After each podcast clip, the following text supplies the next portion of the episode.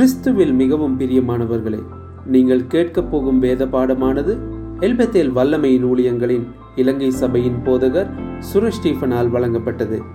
சகோதரரின் செய்திகள் வேத பாடங்களை தொடர்ந்தும் பெற்றுக்கொள்ள எங்களை அணுகுங்கள். எங்களுடைய தொலைபேசி மற்றும் வாட்ஸ்அப் இலக்கம் பூஜ்ஜியம் ஏழு ஒன்று எட்டு மூன்று நான்கு ஒன்பது ஆறு நான்கு ஒன்பது. பூஜ்ஜியம் ஏழு ஒன்று எட்டு மூன்று நான்கு ஒன்பது ஆறு நான்கு ஒன்பது. எல்பத்தில் ஸ்ரீலங்கா என்ற யூடியூப் சேனல் வாயிலாகவும் ஃபேஸ்புக் பக்கத்தின் மூலமாகவும் EPPM SL media at Gmail dot com என்ற இமெயில் வாயிலாகவும் எங்களை தொடர்பு கொள்ள முடியும். ஜெபத்துடன் கேளுங்கள் ஆசிர்வாதம் பெறுங்கள். இதோ உங்கள் சகோதரன் சுரேஷ் தீபன். கிறிஸ்து இயேசுவுக்குள் பிரியமானவர்களே இந்த நாளிலே கொலோசியர் மூன்றாவது அதிகாரத்தின் மூன்றாவது பாகத்துக்குள் நாம் கடந்து செல்லப் போகிறோம். இந்த மூன்றாவது அதிகாரம் மிகவும் நடைமுறையான அநேக காரியங்கள் அம்சங்கள் இருந்தபடினால் இதை நாங்கள் மூன்றாக பிரித்து நாம் படித்து கொண்டு வருகிறோம். ஆகிலும் இதனுடைய கடைசி பகுதியை நான்காவது அதிகாரத்தோடு சேர்த்து நாங்கள் படிப்போம். ஆகிலும் இந்த நாளிலே கொலோசியர் மூன்றாவது அதிகாரம் பனிரெண்டாவது வசனம் முதல் இருபத்தி ஓராவது வசனம் வரை நாம் பார்க்க போகிறோம். இதை நாம் ஏற்கனவே ஞாயிற்றுக்கிழமை ஆராதனையிலும் பகிர்ந்து கொண்டிருக்கிறோம். ஸ்- வந்தவர்கள் சிலர் அதை கேட்டிருக்கலாம். இந்த பகுதிகளை நாம் விசேஷமாக நாம் பார்க்க போகிற காரியங்கள் உறவு. உறவு என்ற அடிப்படையிலே பரிசுத்த பவுல் இந்த பகுதிகளிலே அவர் பேசுகிறதை பார்க்கிறோம். யாருடைய உறவு என்று பார்க்கும்போது ஒன்பதாவது வசனத்திலே பழைய மனுஷனை களைந்து பத்தாவது வசனத்திலே புதிய மனுஷனை தரித்து கொண்டிருக்கிறீர்களே என்று சொல்லுகிறாரே. ஆகவே இயேசு கிறிஸ்துவை அறிந்த ஒரு மனுஷன் ஒரு புதிய சிருஷ்டியாக புதிய மனுஷனை தரித்து கொண்ட ஒரு மனிதன் அவனுடைய உறவு எப்படி இருக்க வேண்டும் என்பதை தான் நாம் பார்க்கிறோம். இவ்வுலகிலே மிகவும் முக்கியம் வாய்ந்த ஒன்றுதான் உறவு. அதாவது இப்படியாக உதாரணமாய் நாம் சொல்ல முடியும். ஒரு ஒரு ஐஸ்வர்யவானை ஒரு பணக்காரனை எடுத்துக்கொண்டால் இவ்வுலகத்தில் இருக்கிற அத்தனை ஐஸ்வர்யம் இருந்தும் அவனுக்கு நல்ல சிநேகிதர்களோ நல்ல ஒரு குடும்பமோ நல்ல பிள்ளைகளோ நல்ல ஒரு மனைவியோ நல்ல ஒரு ச- உறவு அவனுக்கு காணப்படாவிட்டால் அவனுடைய வாழ்க்கை பாழடைந்த ஒன்றாயிருக்கும். ஆகிலும் மறுபக்கத்திலே ஒரு ஏழ் ஏழை எளிமையான மனிதன் அந்த மனிதன் அவனுக்கு அதிக பணம் இல்லாவிட்டாலும் சொந்த வீடு இல்லாவிட்டாலும் அவனுக்கு நல்ல ஒரு மனைவி நல்ல ஒரு குடும்பம் நல்ல பிள்ளைகள் அவனுக்கு நல்ல சிநேகிதர்கள் இப்படியாக நல்ல உறவுகள் அவனுக்கு இருந்தால் அவனுடைய வாழ்க்கை இவ்வுலகத்திலே மிகவும் இன்பகரமாக காணப்படும். இவில் என்ஜாய் இஸ் லைஃப் என்று நாம் சொல்லலாம். ஆகவே மிக மிக முக்கியமான ஒன்றுதான் உறவுகள். ஒரு யூத அறிஞன் இல்லாவிட்டால் வேதத்தை அறிந்த ஒரு மனிதன் ஒரு முறை இயேசுவிடத்திலே வந்து ஆண்டவரே பழைய பாட்டிலே இத்தனை கற்பனைகள் இருக்கிறதே அவற்றிலே மிகவும் பெரிய கற்பனை என்னவென்று ஒரு கேள்வியை கேட்டான். அதற்கு இயேசு சுவாமி மத்த இருபத்தி ரெண்டு முப்பத்தி ஆறு முதல் நாற்பது வரை நீங்கள் வாசிக்கும் போது மத்த இருபத்தி ரெண்டு முப்பத்தி ஆறு முதல் நாற்பது வரை வாசிக்கும் போது பிரதான கற்பனைகளை அவர் சொல்லுகிறதை பார்க்கிறோம். அதுதான் முதலாவது அவர் சொல்லுகிறார் உன் தேவனாகிய கர்த்தரிடத்தில் உன் முழு இருதயத்தோடும் முழு ஆத்துமாவோடும் முழு பலத்தோடும் முழு மனதோடும் நீ அன்பு கூறுவாயாக என்று சொல்லிவிட்டு உடனே சொல்லுகிறார். அதற்கு ஒப்பனையான இரண்டாவது கற்பனையும் அவர் சொல்லுகிறார். அதுதான் உன்னை நேசிப்பது போல நீ பிறனையும் நேசி. ஆகவே இந்த ரெண்டு பிரதான கற்பனைகளுக்குள்ள எல்லா கற்பனைகளும் அடங்குகிறது என்று இயேசு ஏன் சொல்லுகிறார் என்றால் இந்த இரண்டிலே தான் உறவு அடங்கியிருக்கிறது. உறவு. முதலாவது தேவனோடு இருக்கும் உறவு இரண்டாவது மனிதன் மனிதனோடு பெணும் உறவு. தேவனோடு இருக்கும் உறவு மனிதனோடு இருக்கும் உறவு. ஆகவே முதலாவதாக ஒரு மனிதனுக்கு தேவனோடு ஒரு சரியான உறவு தேவை. இரண்டாவதாக ஒரு மனிதன் மற்ற மனிதர்களோடு சரியான உறவு கொள்ள வேண்டும் என்பதைத்தான் நாங்கள் பார்க்கிறோம். ஆகவே முழு வேதத்தை நீங்கள் வாசித்து பார்த்தால் ஆதியாக முதல் வாசிக்கும் போது இந்த இரண்டு தலைப்புகளின் கீழே எல்லா காரியங்களையும் அடக்கலாம் இல்லாவிட்டால் இந்த காரியம் தேவனோடு உள்ள உறவு மனிதனோடு உள்ள உறவு என்ற அடிப்படையிலே முழு வேதாகும் அதை குறித்து பேசுகிறதை பார்க்கலாம். ஆகிலும் மிக துக்ககரமான காரியம் என்னவென்றால் மிகவும் துக்ககரமான காரியம் என்னவென்றால் இன்றைக்கு அநேகர் காயங்களோடு புண்களோடு ஒருவரோடொருவர் கோபங்களோடு கசப்புகளோடு பிரிந்த குடும்பங்கள் சபைகளுக்குள்ளே பிரிவினைகள் குடும்பங்களுக்குள்ளே பிள்ளைகள் பெற்றோருக்கிடையில் பிரிவினைகள் என்று எக்கச்சக்கமான ஏராளமான பிரிவினைகளை நாம் பார்க்கிறோம். ஆகவே தான் பவுல் இதை அவர் கருத்தில் கொண்டு சொல்லுகிறார்.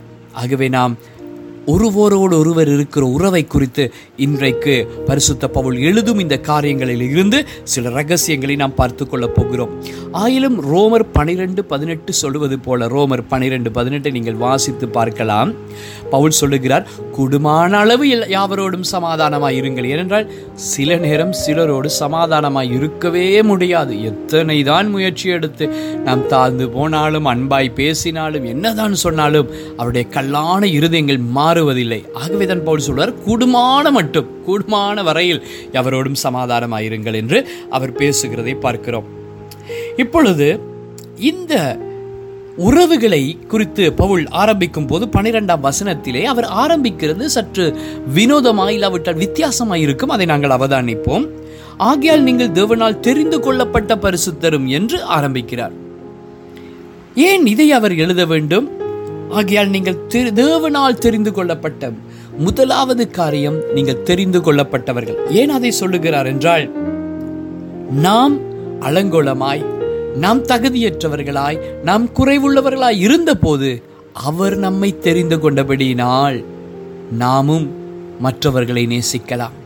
நாம் அழகில்லாதவர்களாக நாம் ஒழுங்கில்லாதவர்களாக பாவம் நிறைந்தவர்களாக பலவீனம் உள்ளவர்களாக தப்பு பண்ணுகிறவர்களாக இருந்தபோது அவர் நம்மை தெரிந்து கொண்டபடியினால் நாமும் மற்றவர்களை நாம் நேசிக்கலாம். அதை நாம் மறந்து போகும் வே- வேளையிலே தான் மற்றவர்களை நாம் நேசிக்கவும் மற்றவர்களை மன்னிக்கவும் கடினமாக இருக்கிறது ஆண்டவருடைய மன்னிப்பை பெற்ற ஒரு மனிதனுக்கு மற்றவர்களை மன்னிப்பது இலகுவாக மாறும். ஆண்டவருடைய மன்னிப்பின் உன்னத துவத்தை அறியாத ஒரு மனுஷன் மற்றவர்களை மன்னிப்பதிலே கசப்பு கோபங்கள் காயங்கள் புண்கள் தன்னுடைய இருதயத்திலே வளர அவன் விட்டுவிடுவான். இரண்டாவதாக சொல்லுகிறார் நீங்கள் தெரிந்து கொள்ளப்பட்ட பரிசுத்தரும் பிரியரும். இது என்ன? பரிசுத்தரும் பிரியரும் என்று சொல்லும்போது என்ன? பரிசுத்தம் என்று சொல்லும்போது பரிசுத்தர் என்று சொல்லும்போது எந்த ஒரு பாவமும் செய்யாத ஒரு மனிதன் அல்ல பரிசுத்தர் என்று சொல்லும்போது வேறு பிரிக்கப்பட்டவர்கள். அப்படி என்றால் நம் உலகத்தார் அல்ல நம் உலகத்திலிருந்து வேறு பிரிக்கப்பட்டவர்கள். உலகத்தார் சண்டை பிடிக்கலாம் கோபம் கொள்ளலாம் கசப்பு கொள்ளலாம் அவர்கள் பேசாமல் இருக்கலாம் குடும்பங்கள் பிரியலாம். ஆனால் தேவனுடைய பிள்ளைகள் நாங்கள் பரிசுத்தராகவே நாம் அப்படி செய்ய முடியாது. எங்களுக்குள்ள பிரச்சனைகள் இருக்கலாம் ஆகிலும் நாம் கசப்புள்ளவர்களாக இருக்க முடியாது. ஆகிலும் இவர் என்ன சொல்லுகிறார் என்ன செய்ய சொல்லுகிறார் என்ப என்று சில காரியங்களை நாம் பார்க்கலாம். இவை எல்லாவற்றையும் ஒவ்வொன்றாக பார்க்க நேரம் இல்லாவிட்டாலும் இவற்றை நீங்கள் வாசிக்கும் போது ஒவ்வொன்றாக நீங்கள் நீங்கள் ஆராய்ந்து பார்க்கலாம். உருக்கமான பனிரெண்டாம் வசனம் உருக்கமான இரக்கத்தையும். தயவையும் உருக்கமான இரக்கம் சாதாரண இரக்கம் அல்ல உருக்க மனதுருக்கத்தோடு ஒரு இரக்கத்தையும் தயவையும் மனத்தாழ்மையையும் சாந்தத்தையும் நீடிய பொறுமையையும் தரித்து கொண்டு ஒருவரை ஒருவர் இப்படியாக நீங்கள் தாங்கி ஒருவர் பேரில் ஒருவருக்கு குறைபாடு உண்டானால் கிறிஸ்து உங்களுக்கு மன்னித்தது போல ஒருவருக்கொருவர் மன்னியுங்கள். ஆகவே உறவின் மிக முக்கியமான காரியம் உறவை கட்டி எழுப்புவதற்கு நாம் செய்ய வேண்டிய காரியத்தை குறித்து அவர் பேசுகிறார். நாம் உலகத்தில் வாழ்ந்து தனிமையாக வாழ்ந்து ஒருவரையும் நேசிக்காமல் யாரும் எங்களையும் நேசிக்காமல் நாங்கள் மாண்டு போகக்கூடாது. ஆகவே உறவுகளை கட்டி எழுப்புவது சாதாரண ஒரு காரியம் அல்ல அதற்கு சில பிரயாசங்கள் தேவை சில அர்ப்பணிப்புகள் தேவை அவற்றை தான் இங்கே எழுதுகிறார். தயவு உருக்கம் இரக்கம் மன தாழ்மை நீடிய பொறுமை ஒருவரை ஒருவர் தாங்கிக் கொள்ளுவது. குறைபாடு உண்டென்றால் அப்படி என்றால் குறைவு இருக்கலாம். அப்படி உண்டென்றால் ஒருவரை ஒருவர் மன்னித்து இப்படியாக உறவை கட்டி எழுப்பும்படிக்காக பவுல் இந்த நிருபத்திலே இந்த கடைசி பகுதியிலே முக்கிய மூன்றாவது அதிகாரத்தின் கடைசி பகுதியிலே அவர் எழுதி கொண்டு வருகிறதை நாம் பார்க்கலாம். ஒரு நாள் ஒரு நான் வாசித்தோ ஒரு கதை உங்களுக்கு சொல்ல விரும்புகிறேன். ஒரு சின்ன மகள் ஒரு சின்ன மகள் தன்னுடைய சிநேகிதியுடைய வீட்டுக்கு ஒரு விருந்துக்காக அழைக்கப்பட்ட போது ஒரு ஸ்பெண்டடே அவளோடு ஒரு நாள் செலவிட போன போது அங்கே இருந்த அந்த சிநேகிதி சின்ன மகளுடைய சிநேகிதியினுடைய தாய் கேட்டால் அம்மா நீங்கள் ஆகாரம் புசிக்கும் போது நீ வெண்டிக்காய் சாப்பிடுவாயா? என்று கேட்டபோது வெண்டிக்காய் உனக்கு விருப்பமா? என்று கேட்டபோது ஆம் எனக்கு விருப்பம் ஆன்டி என்று அவள் சொன்னாள். பின்பதாக அவள் சா ஆகாரம் பரிமாறும்போது வெண்டிக்காயை கறியை அவள் கொண்டு வந்து அதை அவள் பரிமாற முயற்சி எடுத்தபோது அந்த மகள் சொன்னாள் வேண்டாம் என்று எனக்கு வேண்டாம் என்று சொல்ல நீதான் எனக்கு விருப்பம் என்று சொன்னாயே என்று அவள் அந்த ஆன்டி கேட்க அந்த மகள் சொன்னாள் ஆன்டி எனக்கு விருப்பம்தான் ஆனால் சாப்பிடும் அளவுக்கு புசிக்கும் அளவுக்கு எனக்கு விருப்பம் இல்லை ஆன்டி என்று அவள் சொன்னாள். இதே போலதான் நீங்கள் சபையினுடைய விசுவாசிகளை எல்லாரையும் சபையை நேசிக்கிறீர்களா? ஆம் நேசிக்கிறேன். ஆனால் மன்னிக்கும் அளவுக்கு நேசிக்கவில்லை. அவர்கள் தப்பு பண்ணினால் அதை ஏற்றுக்கொள்ளும் அளவுக்கு நேசிக்கவில்லை என்று நாம் சொல்லுவது அந்த சிறு பிள்ளையுடைய கதையைப் போல இருக்கிறது அல்லவா அதைதான் பவுல் இந்த அதிகாரத்திலே சுட்டிக்காட்ட விரும்புகிறார். அந்த குலோசி சபையை எடுத்துக்கொண்டால் நான் இந்த கேள்வியை சபையிலும் கேட்டேன். நாங்கள் பாடத்தை படிக்கும்போது கொலோசி என்ற பட்டணத்தில் அந்த பட்டணத்துக்குள்ளே எத்தனை சபைகள் இருந்தது? உங்களால் யோசித்து பார்க்க முடியுமா? முழு கொலோசி பட்டணத்திலே எத்தனை சபைகள் இருந்தது என்று உங்களுக்கு தெரியுமா? சர்ச்சஸ் எத்தனை இருந்தது? சரி ஏதோ ஒரு நம்பரை நீங்கள் யோசித்திருப்பீர்கள். கொலோசி சபையில் இருந்தது ஒரே ஒரு சபை தான் அந்த சபைக்கு பேர் தான் கொலோசி சபை. கொலோசி பட்டணத்துக்கே ஒரு சபை இருந்தபடினால்தான் அதை கொலோசியருடைய சபை என்று அவர்கள் சொல்லுவார்கள். ஆகவே இந்த சபையில் ஒரு பிரச்சனை ஏற்பட்டால் என்ன செய்வது? விட்டு போக முடியாது. ஏனென்றால் விட்டு போனால் போவதற்கு வேறொரு சபை இல்லை. அவர்கள் விரும்பினாலும் விரும்பாவிட்டாலும் எப்படியோ சமாதானமாகிக் கொண்டு சம மன்னித்து தாழ்ந்து எப்படியோ அதற்குள்ளே தான் இருக்க வேண்டும் என்றால் வேறு ஆப்ஷன் அவங்களுக்கு இல்லை. ஆனால் இன்றைக்கு எமக்கு அப்படி இல்லை இல்லையா? சபைகள் பலது இருக்கிற அப்படின்னா இன்றைக்கு இந்த சபை நாளைக்கு அந்த சபை நாளைக்கு அந்த சபையில் ஒரு பிரச்சனை என்றால் அடுத்த சபை. இதைவிட அன்புள்ளவர்கள் யாராவது இருப்பார்கள் என்றால் தேடி தேடி தேடி தேடி வாழ்நாளெல்லாம் சபை மாறி கொண்டே நாங்கள் இருக்கிற ஒரு கூட்டத்தாரும் உண்டு. ஆகவே அந்த சபைக்குள்ளே அப்படி காணப்படவில்லை. ஏனென்றால் நாங்கள் பதின் பதிமூன்றாம் வசனத்திலே பனிரெண்டு பதிமூணில் என்னத்தை பார்க்கிறோம்? அந்த சபை ஒரு பரிபூர்ணமான சபை அல்ல. குலோசி சபை ஒரு பரிபூர்ணமான சபை அல்ல. அநேக குறைபாடுகள் இருந்தது. ஆகவே தான் பவுல் சொல்லுகிறார் நீங்கள் நீடிய பொறுமையா இருங்க. சாந்த குணமாக இருங்க. மன்னியுங்கள். ஒருவரிட ஒருவரை ஒருவர் தாங்கிக் கொள்ளுங்க. ஒருவர் பேரில் ஒருவருக்கு குற்றம் உண்டானால் அதை மன்னியுங்கள் என்றவர் சொல்ல காரணம் என்ன? அந்த சபையிலே குற்றங்கள் குறைகள் பலவீனங்கள் தவறுகள் குறைபாடுகள் இருந்தது. ஆகவே குறைபாடுகள் இருப்பது அல்ல பிரச்சனை. அதையும் தாண்டி அதை ஜெயித்து அதற்கூடாக கடந்து செல்லுவது தான் கர்த்தருடைய விருப்பம். ஆகவே அந்த சபை பிரச்சனை இல்லாத சபை அல்ல பிரச்சனைகள் இருந்தது. ஆகிலும் அதற்கூடாக அவர்கள் போக வேண்டும் என்பதற்காக தான் பவுல் இந்த அதிகாரத்தை எழுதுகிறதை நாங்கள் பார்க்கிறோம். அன்பு என்று சொல்லும்போது அதற்கு ஆப்ஷன் இல்லை என்று ஒரு தேவ மனுஷன் சொல்லுகிறார். தேர் நோ ஆப்ஷன் அதாவது அன்பு என்பது ஒரு ஆப்ஷன் அல்ல. ஆப்ஷன் என்று சொல்லும்போது ஒரு இதை செய்யலாம் செய்ய முடியாது. அதாவது சொல்லுவோமே நாங்கள் ஒரு தமிழ் பாடலை பாடலாம் இல்லாவிட்டால் சிங்கள பாடலை பாடலாம். ஏதாவது ஒன்று தெரிவு செய்யுங்கள் என்று நாங்கள் சொல்லலாம். ஆனால் அன்பு அப்படி அல்ல. சபையிலே கட்டாயம் யாவரும் ஒருவரை ஒருவர் நேசித்து தான் ஆக வேண்டும். வேறு அதற்கு வழியோ நிகரோ இல்லை. நாங்கள் நேசிக்க வேண்டும். ஏனென்றால் புதிய ஏற்பாட்டிலே மற்றும் கிட்டத்தட்ட ஐம்பத்தி ஐந்து இடங்களிலே ஒருவரை ஒருவர் நேசியுங்கள் என்பதை பல விதங்களிலே வேதம் வரைகிறதை பார்க்கிறோம். ஐ கிட்டத்தட்ட ஐம்பது முறை புதிய ஏற்பாட்டிலே மட்டும் நான் ஒரு சிலவற்றை மட்டும் வேகமாய் சொல்லுகிறேன் நீங்கள் எழுதி வாசித்து பார்க்கலாம். மத்தையு ஐந்து நாற்பத்தி நாலிலே உங்கள் சத்துருக்களை சிநேகிங்கள் என்று இயேசு சொல்லுகிறார். மத்த இருபத்தி ரெண்டு முப்பத்தி ஒன்பதிலே நாங்கள் ஏற்கனவே அதை நான் உங்களுக்கு சொன்னேன். தேவனை நாங்கள் நேசிக்க வேண்டும். அதே போல உங்களை நேசிப்பது போல பிறனை நேசிக்க வேண்டும் என்று இயேசு சொல்லுகிறதை பார்க்கிறோம். யோவான் பதிமூன்றாம் அதிகாரம் முப்பத்தி நான்கு முதல் முப்பத்தைந்து வரை வாசித்தால் இதோ உங்களுக்கு ஒரு புதிய கற்பனை சொல்லுகிறேன். நீங்கள் ஒருவரில் ஒருவர் அன்பாக இருக்க வேண்டும் என்பதே அந்த கற்பனை. அப்பொழுது நீங்கள் ஒருவரிடத்தில் ஒருவர் அன்பாக இருந்தால் வெளியே இருக்கிறவள் உங்களை பார்த்து என்னுடைய சீஷர்கள் என்று உங்களை அழைப்பார்கள். அறிந்து கொள்வார்கள் என்று இயேசு சுவாமி சொல்லுகிறார். யோவான் பதினைந்து பனிரெண்டு பதினேழிலே பார்க்கிறோம். யோவான் பனி பதினைந்தாம் அதிகாரம் பனிரெண்டாம் வசனமும் அதே போல பதினேழாம் வசனத்திலே இதோ ஒரு புதிய கற்பனை கொடுக்கிறேன். ஒருவரை ஒருவர் நேசியுங்கள். லவ் ஒன் அது ஒருவரை ஒருவர் நேசியுங்கள். ரோமர் பதிமூன்று எட்டிலே நாங்கள் பார்க்கிறோம். அன்பை தவிர வேறு எதிலும் நீங்கள் கடன்படாதிருப்பீர்களாக. ஒன்று குறைந்தர் பதிமூன்றாம் அதிகாரம் முழு அதிகாரத்தையுமே பரிசுத்த பவுல் இந்த அன்பை குறித்து மட்டும் எழுதுவதற்காக ஒதுக்கி வைத்திருக்கிறார். ஒன்று குருந்தியர் பதினாறு பதினாலில் பார்க்கிறோம் நீங்கள் எதை செய்தாலும் அதை அன்போடு செய்யுங்கள் என்று பார்க்கிறோம்.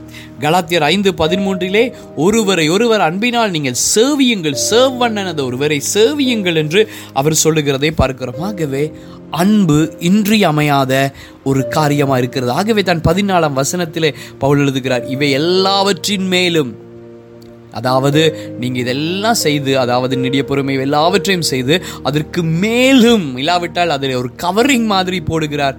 பூரண சற்குணத்தின் கட்டாகிய அன்பை தரித்து கொள்ளுங்கள். அன்பு நாங்கள் கட்டாயம் தரித்து கொள்ள வேண்டும். அதாவது அன்பு என்று சொல்லும்போது என்னை நேசிக்கிறவனை நேசிப்பதல்ல அப்படி என்றால் போதை விற்கிறவனும் போதை விற்கிறவனை நேசிப்பான் போதைக்கு அடிமையானவனும் போதைக்கு அடிமையானவனை நேசிப்பான் திருடன் திருடனை நேசிப்பான். அது அல்ல.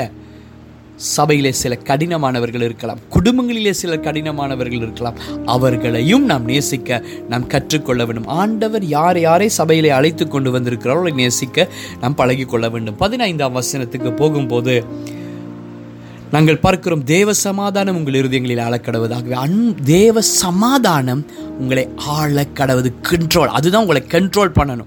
எது? தேவ சமாதானம்.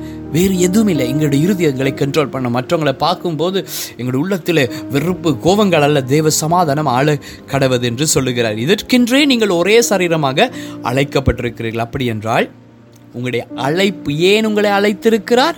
நீங்கள் சமாதானமாய் ஒருவரை ஒருவர் நேசித்து வாழும்படிக்காகவே சபையாக சரீரமாக நீங்கள் அழைக்கப்பட்டிருக்கிறீர்கள். அதில் அவயவங்களாக இருக்கிறீர்கள்.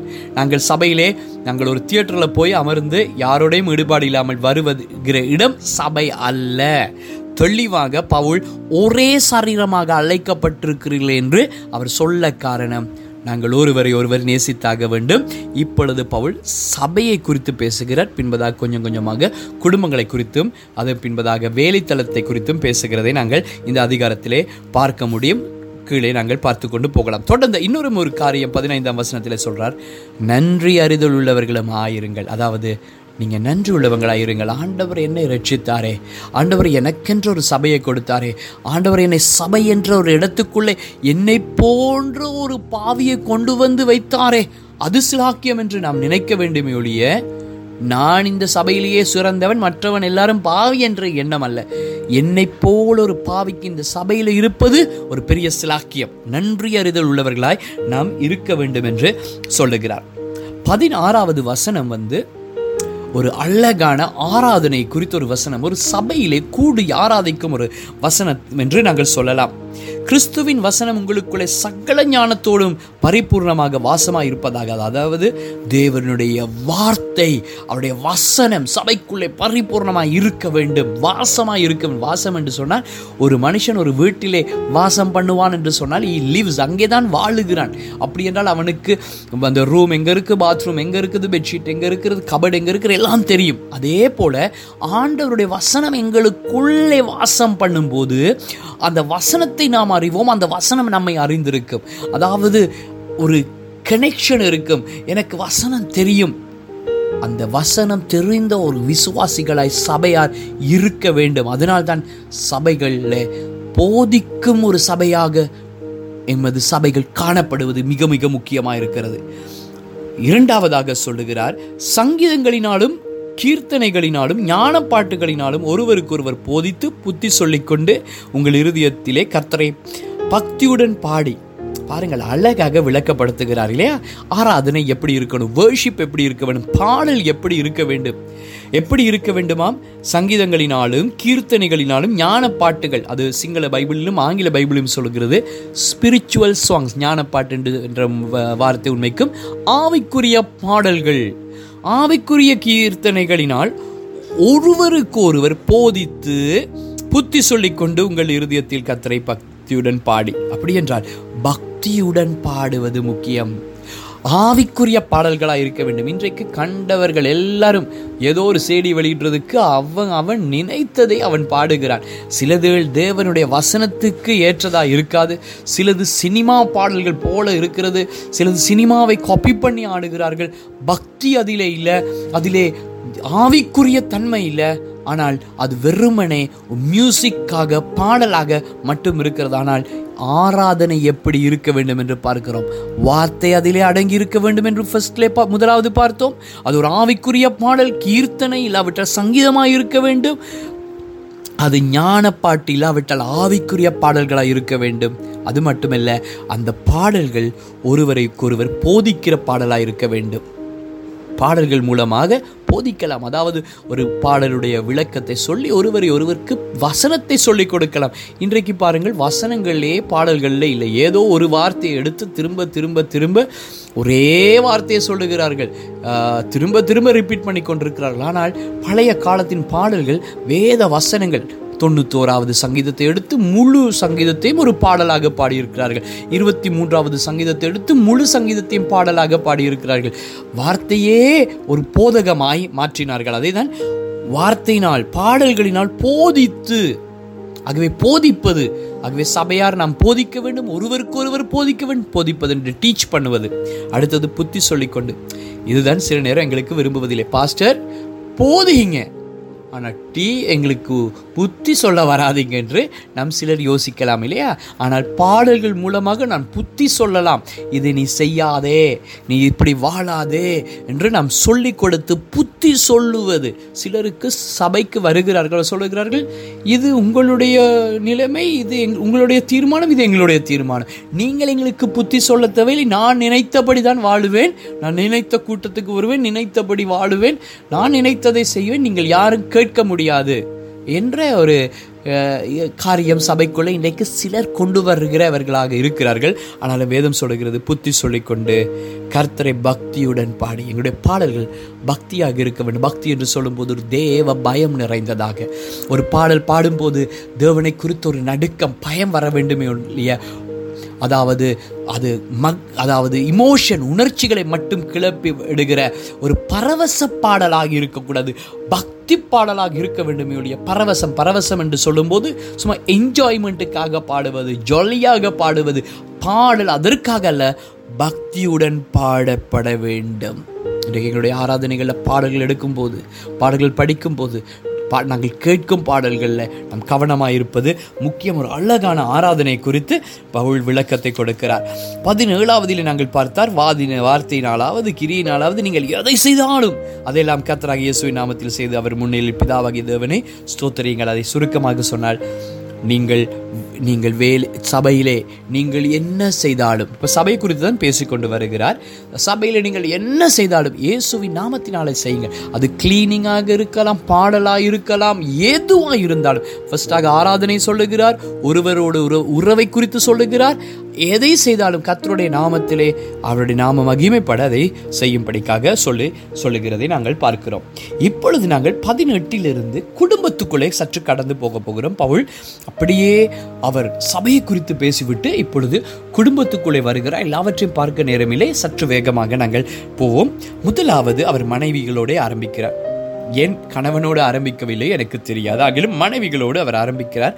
மனைவிகளை கர்த்தருக்கேற்றபடி உங்கள் புருஷருக்கு கீழ்ப்படியுங்கள். ஆகவே கர்த்தருக்கு ஏற்றபடி உங்கள் புருஷருக்கு படியுங்கள் எங்களுடைய புருஷர் களவு எடுக்க சொன்னால் பொய்யான ஒரு காரியத்திலே சைன் பண்ண சொன்னால் பொய்யான ஒரு காரியத்தில் ஈடுபட சொல்லும்போது நாங்கள் அதை செய்ய வேண்டும் என்பது அல்ல. கர்த்தரை மறுதளிக்க சொல்லும்போது நீ கர்த்தரை மறுதளி நீ வந்து நீ ஆண்டவரை தேடக்கூடாது. நாங்கள் சிலர் சிலர் மனைவிமார் சொல்றது வேதம் சொல்லுகிறது அல்லவா? கர்த்தருக்கு அந்த கணவனுக்கு கீழ்ப்படிய. ஆம் ஆனால் கர்த்தருக்கு ஏற்றபடிதான். அந்த மனைவி புருஷனுக்கு கீழ்ப்படிய வேண்டும். கீழ்ப்படிவது என்பது ஆங்கிலத்தில் அழகாக இருக்கிறது. சப்மிஷன் அப்படி என்று சொன்னால் அதிகாரத்துக்கு கீழ்ப்படிவது. சப்மிஷன் என்று சொல்லும் ஒரு அதிகாரத்துக்கு கீழ்ப்படிவது. எப்படி? பிள்ளைகள் ஸ்கூலிலே பிள்ளைகள் அதிபருக்கு அதிபருக்கு கீழ்ப்படிவார்கள் டீச்சருக்கு கீழ்ப்படிவார்கள். எப்படி அவர்கள் கனம் பண்ணுவார்கள்? அதிலே ஒரு கனம் ஒரு மரியாதையை காட்டுகிறது. ஒரு கணவனை மதித்து அவரை கனம் பண்ணி அவர் சொல்லுகிறதை கேட்டு செய்கிற ஒரு இருதயம். அதாவது அவர் சொல்லிவிட்டார் சரி செய்துதானே ஆக வேண்டும். இது செய்ய வழியில நாங்கள் இனி அடிமை தானே அப்படி என்பது அல்ல. அன்பின் நிமித்தமாக அவர் என்னுடைய கணவர். அவர் எனக்கு சொல்லுவது நல்லது. ஒரு டீச் பாருங்கள் நாங்கள் பிள்ளைகளுக்கு சொல்லிக் கொடுப்போம் இல்லையா? டீச்சர் உங்களுக்கு சொல்லிக் கொடுக்கிறது நல்லதம்மா. டீச்சர் சில நேரம் கடினமாக சொல்லலாம் சில நேரம் அன்பாக சொல்லலாம் ஆனால் அவங்க உனக்கு நல்ல உன்னுடைய நல்லதுக்கு தானே சொல்லுகிறார்கள் அப்படின்னு சொல்லுவோமே. அதுதான் சப்மிசிவ் அதுதான் கீழ்ப்படிந்து இருப்பது. இன்றைக்கு நாம் சில நேரங்களில் கணவர்மாரை எடுத்துக்கொண்டால் சில கணவர்மார் அந்த சிலர் செய்வது போல சில நாடுகளில் இருப்பது போல மனைவிமாரை அடிமைப்படுத்தி வைக்க விரும்புகிறார்கள். அதாவது நான் நினைத்தது செய்யலாம் நான் வேலை முடிந்து வருவேன் நான் காலுக்கு மேல் மேல் காலை போட்டுக்கொண்டிருப்பேன் என் காலை தடவ வேண்டும் சாப்பாடை கொண்டு வந்து தர வேண்டும் டீயை கொண்டு வந்து தர வேண்டும். மனைவி தருவது நிச்சயமாக நல்லது. ஆனால் அது அடிமை எஜமான் என்ற ரீதியிலே அது வரக்கூடாது. அது கணவன் மனைவி ஒருவருக்கொருவர் துணை என்ற அந்த அடிப்படையிலே அன்பின் நிமித்தமாக செய்யப்பட வேண்டுமே ஒழிய அது ஒரு வே ஒரு ஒரு மனைவியை ஒரு வேலைக்காரியை போல அடிமையாக நடத்துவதாய் காணப்படக்கூடாது. தொடர்ந்து அதை பார்க்கிறோம். ஆகவே புருஷர்களை குறித்து சொல்கிறார் புருஷர்களே உங்கள் மனைவிகளில் அன்பு கூறுகள் அவர்களை கசந்து கொள்ளாதீர்கள். கசந்து கொள்வதுதான் அவளை அடிமையாக்குவது. எப்பொழுதும் அவளை கசப்பாக இருப்பது கோபமாக இருப்பது எரிச்சலாக இருப்பது எரிச்சலாய் விழுவது. சிலர் வைஃபோடு அன்பாக பேசவே மாட்டார்கள். அவர்கள் வேலைத்தளம் செய்யும் இடங்களில் இருக்கிற பெண்களோடு அத்தனை அன்பாக அவர்கள் மேலே சுவிசேஷம் சொல்லுவார்கள் பாரப்படுவார்கள் அவர்களுக்கு போனஸ் கொடுப்பார்கள் எல்லாவற்றையும் செய்வார்கள். அந்த வேலை செய்யும் இடங்களில் இருக்க பெண்களோடு அத்தனை தயவா இவரை போல ஒரு மனுஷன் இல்லையே என்று நினைக்கும் அளவுக்கு பேசுவார். ஆனால் தன் மனைவியோட வீடுகளிலே வந்து விழுந்தெறிந்து கடினமாய் அவர்கள் பேசுகிறார்களே இதை தான் பவுல் சொல்லுகிறார். பவுல் எச்சரித்து சொல்லுகிறார் புருஷர்களே உங்கள் மனைவிகளில் அன்பு கூறுங்கள் அவர்களை கசந்து கொள்ளாதிருங்கள். கணவன்மார் மனைவிமாரை நேசிப்பது நல்லது அன்பு கூறுங்கள். இந்த அன்பு கூறுங்களை குறித்து கொஞ்சம் நான் சொன்னால் நல்லது என்று யோசிக்கிறேன். அன்பு கூறுவது என்று சொல்லும்போது ஆ நான் உன்னை நேசிக்கிறேன். அது அல்ல வாயினாலே நான் ஐ லவ் யூ நான் உன்னை நேசிக்கிறேன் அன்பு கூறுகிறேன் என்பது அல்ல. அன்பு என்று சொல்லும்போது அது பெரிய சப்ஜெக்ட் ஆகிலும் நாங்கள் அதை ஒன்று குருந்தியர் பதிமூன்றிலே படித்தோம். நீங்கள் அதை அந்த ரெக்கார்டிங்ஸை நீங்கள் விருப்பம் என்றால் கேட்டு பார்க்கலாம். ஆனால் நான் இன்றைக்கு சுருக்கமாக சொல்லுவேன் என்றால் அதில் சில அம்சங்கள் உண்டு. அதில் ஒன்று கமிட்மெண்ட் ஒரு அர்ப்பணிப்பு உண்டு. ஒரு அர்ப்பணிப்பு கமிட்மெண்ட் இருக்கிறது. அர்ப்பணிப்பு அப்படி என்று சொன்னால் நான் என் மனைவியை பார்த்து கொள்ளுவேன். நான் என் மனைவிக்கு உத்தரவாதி. என் மனைவியினுடைய சந்தோஷத்துக்கு நான் ஒரு காரணமாக இருப்பேன் என்னுடைய மனைவியை பார்த்து கொள்ளுகிற ஒரு கமிட்மெண்ட் ஒரு அர்ப்பணிப்பு எனக்கு இருக்கிறது என்றால் திருமண நேரத்தில் சொன்னோம் நான் என்ன நடந்தாலும் இவளை பார்த்து கொள்ளுவேன் என்று நாங்கள் பொருத்தனை பண்ணி தான் அந்த அந்த மனைவியை திருமணம் முடிக்கிறோம். ஒரு தகப்பனும் தன்னுடைய மகளை கொண்டு வந்து எங்களுக்கு திருமணத்திற்கு கொடுக்கும்போது எங்களை நம்பி அவளை கொடுத்து விட்டு போகிறார். அதே போல அவளும் எங்களை நம்பி வந்திருக்கிற ஒரு பெண். ஆகவே இன்றைக்கு நாங்கள் சில நேரம் பார்த்தால் அந்த கமிட்மெண்ட் அநேக பேர் இழந்து போகிறோம். ஆகவே அதுதான் அன்பு. அன்பு என்பது சும்மா வார்த்தையினாலே அனிவர்சரி நாட்கள் ஐ லவ் என்று சொல்வது அல்ல. இரண்டாவது செல்ஃப் சாக்ரிஃபைஸ் அப்படி என்றால் எங்களுடைய சுயங்களை நாம் தியாகம் பண்ணுவது தியாகமுள்ள ஒரு வாழ்க்கை. அன்பு என்பது தியாகம் சாக்ரிஃபைஸ் அப்படி என்றால் சில நேரம் அவளுக்காக நாங்கள் தியாகங்கள் பண்ண வேண்டி ஏற்படலாம். சரி அவள் இப்படி செய்கிறாளா? நானும் இதை இப்படி செய்கிறேன். சரி அவள் ஜபிக்கிறாளா? அப்படி என்றால் நான் இந்த வேலையை நான் கொஞ்சம் செய்கிறேன். ரைட் நான் இன்றைக்கு அவள் ஜபிக்க போகிறாள். அவள் இன்றைக்கு ஊழியங்களுக்கு போகிறாள். ஆகவே நான் இன்றைக்கு கொஞ்சம் ஹெல்ப் பண்ணட்டும். சட்டிப்பானை நான் கழுவி கொடுக்கட்டும். அந்த தியாகம் இன்றைக்கு அநேக நேரங்களிலே மனைவிமார் ஓரளவு தியாகம் பண்ணுகிறதை நாம் பார்க்கிறோம் என்றால் அவர்கள் வேறு எங்கேயும் போவதில்லை ஃப்ரெண்ட்ஸோடு போவதில்லை எங்கேயுமே போவதில்லை. அவர்களுடைய ஒரே காரியம் வந்து அந்த கணவனுக்கும் பிள்ளைகளுக்கும் அவள் வீடுகளிலிருந்து வேலை செய்கிறார் ஆனால் கணவன்மார் அநேக நேரங்களில் நாங்கள் வெளியே போகிறோம் சுதந்திரமாக இருக்கிறோம் சிநேகிதரோடு போகிறோம். ஆகவே தங்களுடைய காரியத்தையும் அவர்கள் சில நேரங்களிலே தியாகம் பண்ணுவது மிக மிக முக்கியம். அடுத்த காரியம் மிக- முக்கியமான காரியம் அவர்கள் தேவ பக்தியான கணவராய் இருப்பது. இல்லாவிட்டால் அந்த மனைவியையும் பிள்ளைகளுக்கும் ஒரு முன்மாதிரியாய் இருப்பது மிக முக்கியம். அதாவது அவளை நடத்துகிறவளாய் இருப்பது முக்கியம் நடத்துகிறவனாய் இருப்பது முக்கியம். இன்றைக்கு நீங்கள் நாங்கள் சில நேரம் பார்த்தால் ஒரு ஒரு மனைவிக்கு சில நேரம் அநேக காரியங்கள் தெரிந்திருக்காது. கணவனுக்கு சில நேரம் ஒரு கணவனுக்கு ஃபோனை பற்றி நல்ல அறிவு இருக்கும். ஆனால் மனைவிக்கு ஒன்றுமே தெரிந்திருக்காது. என்றால் ஒன்றும் அவர் சொல்லிக் கொடுப்பதில்லை சொல்லிக் கொடுப்ப அவருக்கு நேரம் இல்லை அவர் சில நேரம் வேலை செய்யும் இடங்களிலே மற்றவர்களுக்கு சொல்லிக் கொடுப்பார் ஆனால் தன்னுடைய சொந்த மனைவியோடு அமர்ந்து அவற்றை சொல்லிக் கொடுக்க நேரம் இல்லை அவர் ஒரு ஆவிக்குரிய தலைவராய் இருக்க அவருக்கு நேரம் இல்லை இன்றைக்கு மனைவி ஜபித்துக் கொண்டிருப்பார்கள் சில வீடுகளிலே துக்ககரமான காரியம் ஒரு மனைவி எழும்பி ஜெபிக்க கணவன் தூங்கி கொண்டிருப்பார். அவர் ஒரு குடும்ப தலைவன் என்று சொல்லுவதற்கே தகுதியற்றவர். மிக துக்ககரமான காரியம். அவர் தகுதியற்றவர். அதைத்தான் அன்பு கூறுவது என்று சொல்லுவது. அன்பு கூறுவது என்றால் நான் இவளை நேசிக்கிறேன். அதான் சமைச்சு கொடுக்குறேன். சாப்பாடு போடுறேன். சாப்பிடட்டும். என்று சொல்லுவது அல்ல அன்பு. அன்பு என்று சொல்லும்போது அவளுக்கு நான் முன் மாதிரி ஒரு கணவனுடைய ஜெப வாழ்க்கையை மனைவி பார்த்து பழக வேண்டும். பிள்ளைகள் பார்த்து பழக வேண்டும். அப்படிப்பட்ட ஒரு குடும்ப தலைவனாய் காணப்பட வேண்டும். ஒரு மனைவி கணவனை இழுத்துக்கொண்டு சர்ச் வரக்கூடாது. ஒரு கணவன் மனைவி இழுத்துக்கொண்டு சர்ச்சுக்கு வர வேண்டும். அதுதான் அன்பு என்று சொல்லுவது. தன்னுடைய பிள்ளைகளை தன்னுடைய குடும்பத்தை தேவபாயமாய் நடத்துவது. இதுதான் அன்பு செலுத்துவதனால் அன்பு கிரியைகளிலே காணப்பட வேண்டும். அன்பு என்பது வ- வெறும் வார்த்தைகள் அல்ல. கடைசியாக பரிசுத்த பவுல் பிள்ளைகளை குறித்தும் பேசாமல் அவர் விடவில்லை. பிள்ளைகளுக்கு மிக முக்கியமாய் சொல்லுகிறார் பிள்ளைகளே உங்கள் பெற்றோருக்கு எல்லா காரியங்களிலும் கீழ்ப்படியுங்கள். இது கர்த்தருக்கு பிரியம். பிள்ளைகளுக்கு மிக மிக முக்கியமான காரியம் அவர்கள் கீழ்ப்படிதல். இதை எபேசியர்களை வாசிக்கும் போது கர்த்தருக்குள் கீழ்ப்படியுங்கள் என்று சொல்லுகிறார். ஆகவே நீங்கள் அதையும் சேர்க்கலாம். அதாவது கூடுதலாக இது கிறிஸ்தவ குடும்பங்கள் தேவ பயமுள்ள ஒரு குடும்பத்தை குறித்து பேசிக்கொண்டு வருகிறபடினால் தான் இந்த இடத்துல பவுல் நீங்கள் கர்த்தருக்குள் என்று அவர் சொல்லவில்லை என்றால் அந்த பெற்றோர் கர்த்தருக்குள் இருப்பார்கள் என்ற எண்ணத்தோடு இது புறஜாதிகளுக்கு அல்ல விசுவாசிகளுக்கு அவர் எழுதி சொல்லுகிறார். ஆகவே விசுவாச பெற்றோர்களாய் இருக்கிறபடினால் அவர்கள் தேவ பயமுள்ள பெற்றோராய் இருக்கிறபடினால் நீங்கள் எல்லா காரியங்களையும் அவர் கீழ்ப்படியுங்கள். அது கத்தருக்கு பிரியம். இந்த கத்தருக்கு எது தெரியுமா பிரியம்? பிள்ளைகளே எது தெரியுமா பிரியம்? நீங்கள் பெற்றோருக்கு நீங்கள் எப்பொழுதெல்லாம் பெற்றோருக்கு கீழ்ப்படுகிறீங்களோ அப்பொழுதெல்லாம் அந்த ஸ்கூலில் சில ஸ்கூல்ஸ்களில் நன்றாக வேலை செய்தால் நன்றாக படித்தால் அவங்களுக்கு கோல்ட் ஸ்டார்ஸ் போடுவார்கள் இல்லையா? அந்த மாதிரி ஆண்டவரும் கோல்ட் ஸ்டார்ஸ் போடுகிறது போல தான் இருக்கிறது. அவர் பிரியப்படுகிறார். நீங்கள் கீழ்ப்படியும் போது உங்கள் பேரில் ஒரு கோல்ட் ஸ்டாரும் நீங்கள் கீழ்ப்படியாமல் போகும்போது ஒரு பிளாக் ஸ்டாரும் அவர் போட்டுக்கொண்டு இருக்கிறதாக நீங்கள் கற்பனை பண்ணலாம். அவர் போடுகிறார் என்று நான் சொல்லவில்லை. அதனுடைய அர்த்தம் அவர் பிரியப்படுகிறார். நீங்கள் கீழ்ப்படியாது போகும்போது அவர் ம- மறு ம- மற்ற பக்கத்திலே பார்த்தால் அவர் வேதனைப்படுகிறார் துக்கப்படுகிறார். இறுதியாக பதினோரா இருபத்தோராம் வசனம் பிதாக்களே உங்கள் பிள்ளைகள் திடனற்று போகாதபடி அவர்களுக்கு அவர்களுக்கு கோபமூட்டாதிருங்கள். இன்றைக்கு பிள்ளைகளை அநேக பெற்றோர் கோபமூட்டுகிறதை குறித்து தான் பவுல் சொல்லுகிறார்.